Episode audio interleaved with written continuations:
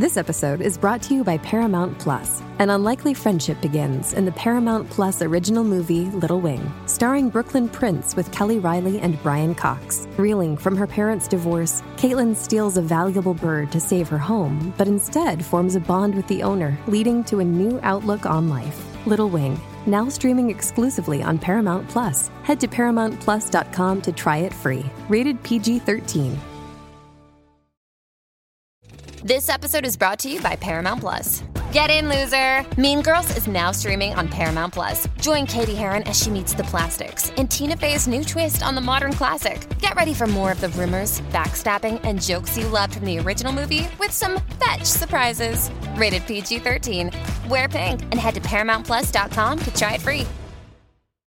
This is Optimal Relationships Daily, episode 464 How to Keep Your Kids Debt Free Forever. Part 1 by Kalen Bruce of freedomsprout.com. And I'm your host, Joss Marie. Hola, and welcome back to my show where I try and help you optimize your relationships. And as you may know, parenting posts are usually featured at the end of the week. And actually, today's post comes from a new site across our podcast. While we've narrated Kalen Bruce's content from his other blog, Money Mini Blog, this is actually another one he started. And he's sharing some tips on how you can help your kids to live a debt free lifestyle. It's super important to me and Leah's parents to help our littles develop good financial habits from a young age. So I'm super keen to share this post to help you teach your kids why debt is a bad thing. So let's get right into it and start optimizing your life. How to Keep Your Kids Debt Free Forever, Part 1 by Kalen Bruce of freedomsprout.com. For decades, debt has been a way of life for Americans. Gone are the days when a mortgage was the only sizable debt someone would take on in their life. Today, it's not uncommon to see a car payment the size of a house payment from the 90s. In 2015, Standard & Poor conducted a financial literacy survey and found that Americans are getting financially dumber. Financial literacy has been decreasing for decades, which could help explain why debt has been increasing. Americans now hold over $1 trillion in credit card debt and over $13 trillion in total debt. The credit debt includes those who pay it off each month, but more than 6 in 10 adults carry a balance from month to month. Around half of the $1 trillion in credit card debt is revolving debt. Auto loans are over $1 trillion as well, according to NerdWallet. The good news is that our kids don't have to fall into the debt trap. Not getting in beats getting out. Let's be real, most Americans are broke. 70% of Americans are in debt, and 50% think they always will be.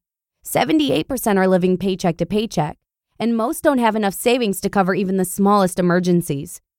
If you read an article on becoming debt free, the first step is always the same don't get into any more debt.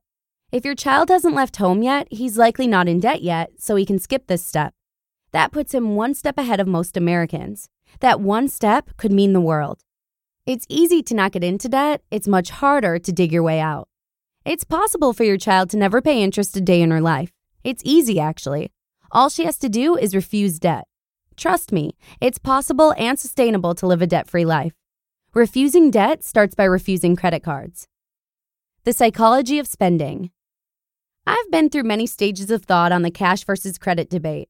I started by loving credit cards and never paying them off at the end of the month. Then I read Dave Ramsey's books and cut up all of my credit cards. After I crawled out of debt, I started getting into credit card rewards, and I went back to spending almost 100% on credit, but paying it off each month to avoid paying any interest. Now I'm back to preferring cash over credit, and here's why. Studies began a few decades ago to look into the spending habits of people who use credit cards compared with cash spenders. In 2001, MIT did a study involving college students bidding on three different items when the students were allowed to use credit cards, they spent between 80 to 100% more than students using only cash. A decade later, a study in the Journal of Consumer Research gave some insight into why people spend more with credit than cash. It turns out people tend to associate credit cards with the benefits of the product they're buying, yet they associate paying cash with the cost of the product. This isn't by accident, it's mostly by marketing. We have the major credit card companies to thank for that. But benefits versus cost isn't the only reason we spend more with credit. Hal E. Hershfield, PhD, explains that when we purchase on credit, we have more time to think about the purchase between the time of the transaction and the time we actually pay the bill. Studies continue to confirm that we spend more with credit cards. From restaurant tips to auto tolls, we simply spend more in every area when we use a credit card, according to a study from Value Penguin. Credit card rewards versus overspending. I'm all for credit card rewards, but given the aforementioned studies, I'm not so sure they're worth it. I still use credit cards and get rewards from all of them, but I'm actually considering making a change. Cal Newport, author of Deep Work, talks about the any benefit of things in his book meaning that we tend to stick with things as long as they provide any benefit. It's important to look at what provides the most benefit. I think it's plain to see that while credit cards do offer benefits, cash offers the greatest benefit by spending less money overall, even factoring in rewards. I am highly intentional with my spending. I stick strictly to a budget, yet I still believe I would spend less if I used cash. Cash is real. We see it leaving our pockets. Credit seems more like pretend. We're chasing credit card rewards while spending way more than we otherwise would, and all too often digging our way into a hole, such as debt. Even with an overly conservative estimate, taking all the aforementioned studies into account, we spend around 10% more when we use credit than when we use cash. Is that worth the 1 to 5% cash back? I don't think so, especially since 20% or higher is more likely how much we're overspending with credit. Perhaps we should encourage our kids to never get caught up in chasing credit card rewards and to stick with cash. That never opens the possibility of falling into heaps of credit card debt. Why encourage credit for the any benefit when we could encourage cash for the most benefit and also take away the possibility of our children drowning in debt? Your child, 1. Credit card debt, 0. The Great Car Payment Myth. Oh, car payments. Everyone has one, right? Well, Actually, it seems like it's more of a poor and lower middle class thing, not because they have less money, but because they buy more car.